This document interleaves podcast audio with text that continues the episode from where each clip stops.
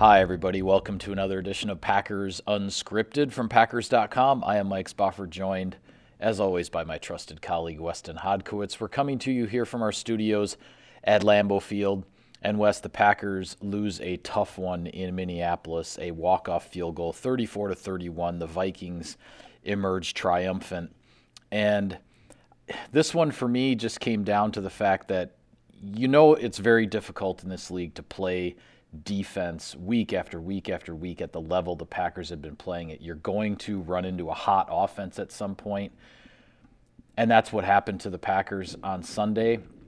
But they also had their opportunities on defense to stem the tide, to create those, to get those turnovers that would have uh, potentially changed the complexion of this game. And the bottom line is the defense just didn't take advantage of those opportunities. No, I mean this is the perfect uh, embodiment, Mike, of what we've talked about all season. When you know certain things weren't working well for the offense, the defense really picked them up. Yep. This was a game in which you know, I, first and foremost, before we talk about any miscues, any problems, any issues there at some point you also need to tip your cap to Kirk Cousins. I thought he played one of the best games I've seen him play in a Vikings uniform against Green Bay. Yep. He was surgical. They threw everything at him. He was facing a lot of heavy pressure throughout the game. And in those instances, he found his hot read. He found some, you know, the ways to keep the, you know, the chains moving. And then when he did have time to throw, he really made the Packers pay for it. So you got to give him credit. But defensively for Green Bay, it was one of these games, Mike, where they did stop Dalvin Cook for the most part. They did really keep them in third and manageable situations, but when they needed to convert, the Vikings did it. They were 26th, I think, in the league on third downs coming in this game, and they converted like 7 of 11. Justin Jefferson went off. There were some issues in the defensive secondary trying to get some of those things under wraps.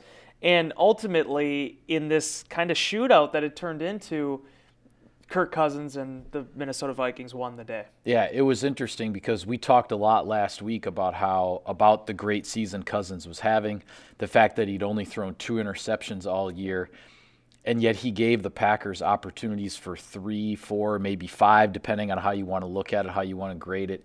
He gave the Packers chances with some very risky, questionable throws and the Packers just didn't come down with the ball, unfortunately. And and you know th- those are those are the moments. You know, these game these games are decided by those big plays and the clutch moments, right? And yeah. we talked about how in Arizona the Packers defense was on its heels in the second half, and Kyler Murray was rolling.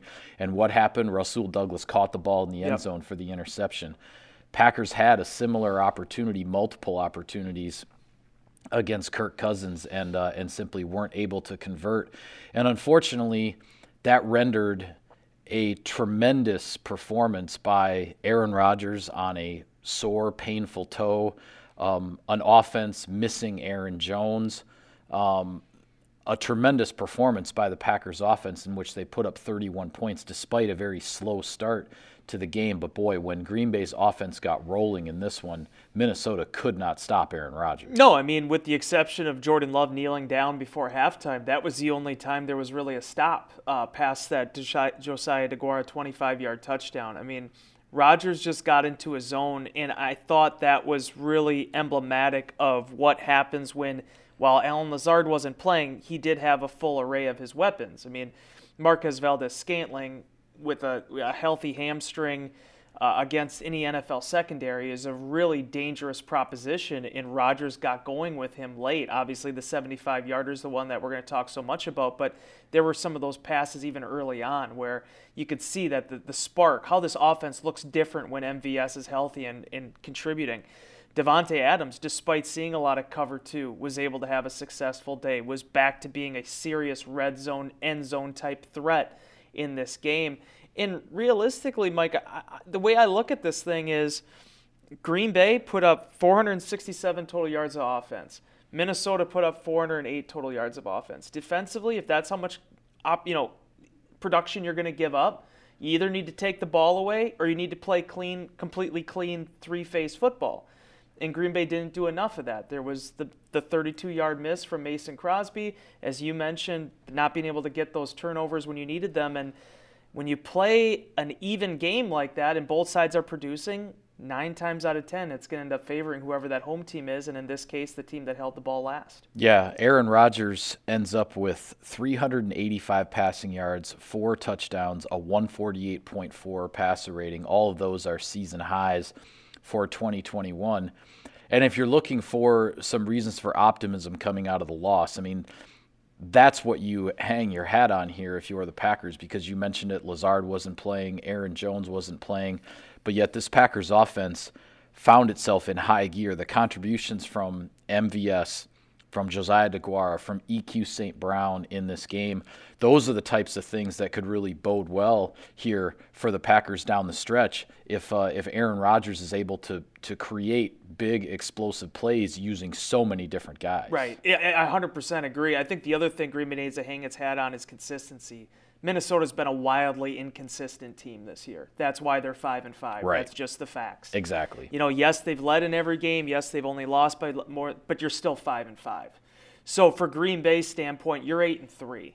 And yes, we're going to talk about some injuries here in a minute, unfortunately, but Green Bay has been able to consistently produce throughout the course of the year, and it's why they have this lead that they have right now in the NFC North.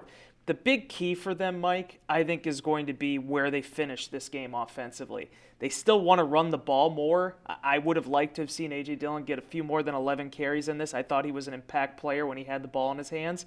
But they were able to get the downfield passing game going again and in must win situations, not just, hey, let's just see what happens here. I mean, they needed every single one of those four touchdown drives in order to compete, in order to be in this game. And I feel like going forward now, especially if MVS gets through this game okay, especially if you get Lazard back, you're going to start to see those perimeter weapons emerge for Green Bay and allow them to kind of start looking more like themselves offensively. Yeah, absolutely. And as much as we've talked about, Wes, over the course of this season, how the Packers seem to have had some costly victories in terms of players who got hurt when the Packers emerged victorious.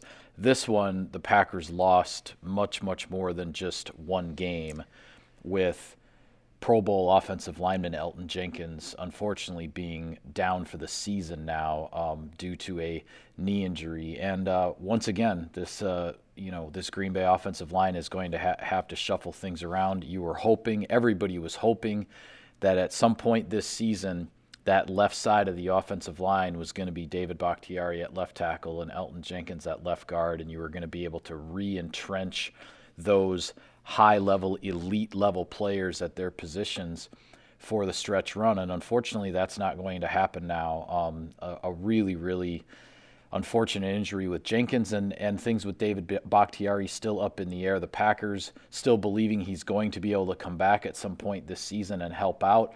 But things are still on hold there as he is not on the practice field. No, it sucks. It sucks for Elgton. And um, I don't know, man. It, it, it hurts that for everything Bakhtiari and Jenkins accomplished together, uh, the fact that that December 31st practice is the last time we're going to see them on the field together now for at least another year, probably, or yeah. at least in thereabouts. Right. Um, if this is the type of injury that I think everybody fears it is for Elgton. And the guy has been so selfless this year. And what stands out to me the most, Mike, we don't get to be in the locker room anymore, at least at this point.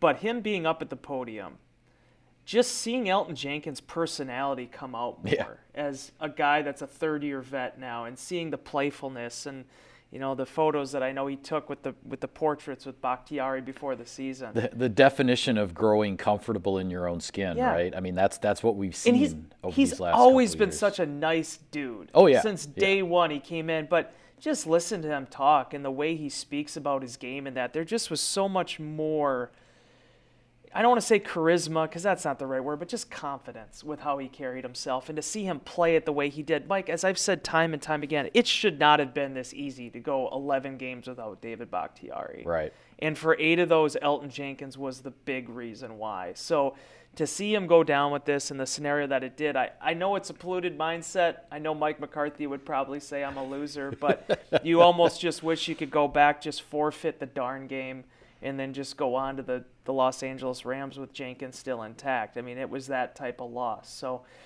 Green Bay has been really resilient on their offensive line. Yosh Nijman, I think the Packers coaching staff has to feel a lot more confident right now than probably they were two months ago when he had to sub in there for three games. But But still, they got to get Bakhtiari back. I mean, if they want to make a big run here, you need to get the five-time All-Pro back. And now without Jenkins, that is becoming more and more evident. Yeah, it's really remarkable here that we're talking about the Packers heading into Thanksgiving weekend, and the starting five across the front, going left to right, is going to be Nijman, Runyan, Patrick, Newman, and Turner and take nothing away from those guys. I, th- this this is a unit that can get the job done. There's no question about that. These guys have all proven it. But when you look at what the Packers were hoping they were going to have at this point of the season, where you're talking about, you know, obviously Jenkins, but Josh Myers, your rookie center, who was so promising and and getting Bakhtiari back at some point. Suddenly now that offensive line you envision, three fifths of it is is not available here for what is going to be a really significant game against the Los Angeles Rams. The Packers at eight and three, the Rams at seven and three. The Rams coming off their bye week and on a two game losing streak, and they're looking to reassert themselves as a top NFC contender. Yeah, and, and the point I think that you're kind of alluding to too is the fact that when the Packers returned back for the offseason program at the end of April there, I think basically we can all agree one of those guys that you just mentioned, Billy Turner, was considered a starter. Runyan, Patrick, and Newman were going to get an opportunity to compete for a starting spot, but Turner was the only one that you kind of had written in Sharpie. Yeah. So to be in a position now where they've been very blessed with depth. I mean, how many times have we talked about depth and versatility with this group? And it's still a really good offensive line. But now it's like this is where you start to remember why they signed Dennis Kelly. This is where you start to remember about how they've developed Jake Hanson over the last year because now the next men up behind the next men, it's starting to become more of a real probability, possibility of them potentially having to step in at some point you just hope at, at, at some juncture of this season, the injury thing is just going to calm down and hopefully maybe week 13 and that bye is going to be the beginning of that. Yeah, that would sure be nice. This this Packers team has been waiting for that bye week to get here to to have to play to have to play 12 games in this league without a bye week is a really tough task and I know the Packers in a sense did it I forget if it was last year or the year before, where they had the early bye, and then you know you go all the way through that and into the postseason. Um, although the Packers then would you know had a bye in the playoffs, yeah. so it was like they, they got the bye there in uh, um, in early January. But it's uh, but it's tough. It's a brutal game, and uh, um, you know unfortunately the this uh, this injury epidemic, so to speak, of the 2021 season for the Packers just doesn't seem to uh, to want to stop. Some word for our sponsors here, Wes. Sirius XM NFL Radio delivers hard hitting analysis and up to the minute NFL news that true football fanatics need 24 7, 365. And at Cousins Subs, we have something for everyone. Like our Wisconsin cheese curds, mac and cheese, golden fries, and creamy shakes, all paired with your favorite sub or sub in a bowl. Cousins Subs we believe in better. All right, taking a look at the big picture here, the Minnesota Vikings have climbed within two and a half games of the Packers in the NFC North. Green Bay at eight and three, Minnesota at five and five. In the NFC as a whole, Arizona has jumped back on top into that number one spot at nine and two hats off to the Cardinals. They've lost their quarterback for three games, and Colt McCoy has won two of those as Kyler Murray's backup. So that is why Arizona is nine and two, despite plenty of injuries of their own, significant ones. And then right behind the Packers at eight and three, you have three teams that are seven and three, and I'm talking about, of course, the Rams, who are coming into Lambeau on Sunday, as well as the Dallas Cowboys and the Tampa Bay Buccaneers. This is five teams, Wes, uh, any one of whom, quite frankly, could end up with that coveted number one seed and first round bye in the NFC. This is six or seven games to go, depending on uh, um, you know the the bye week situation. But six or seven games left, and this is wide open for that top spot in the conference. Yeah, because I think all those teams you mentioned have been fallible. Uh, they've been human. Uh, Dallas, the the fervor out of Dallas right now isn't great. After Kansas City, who was much maligned for some time, has sort of reignited. You look at suddenly Kansas City is winning with defense. By yeah. the way, I mean yes, they had one big game from Patrick Mahomes out of these last three or four, but Kansas City Chiefs are playing some really, really good defensive football, and that's what uh, looks like is going to catapult the Chiefs into the AFC playoffs. Yeah, could have played eight quarters. You don't know if Dallas is going to be able to find the end zone in that game. I mean, that's the way that that's how dominant they were. It felt Yeah. a lot like that Seattle game for Green Bay. But Yeah. you know, you look at the Los Angeles Rams. They got Odell Beckham, and they're feeling really good about themselves. And then they had some letdowns. The, the real big interesting thing about the way this lined up, though, for Green Bay this week is they're going to be facing a rested Rams team, and they're really hurting. So. Yeah, I think this is really going to be incumbent on Matt LaFleur keeping these guys up for one more week and saying we have one more focus here to try to get that ninth win here before the bye week and be able to give ourselves a little bit of a break.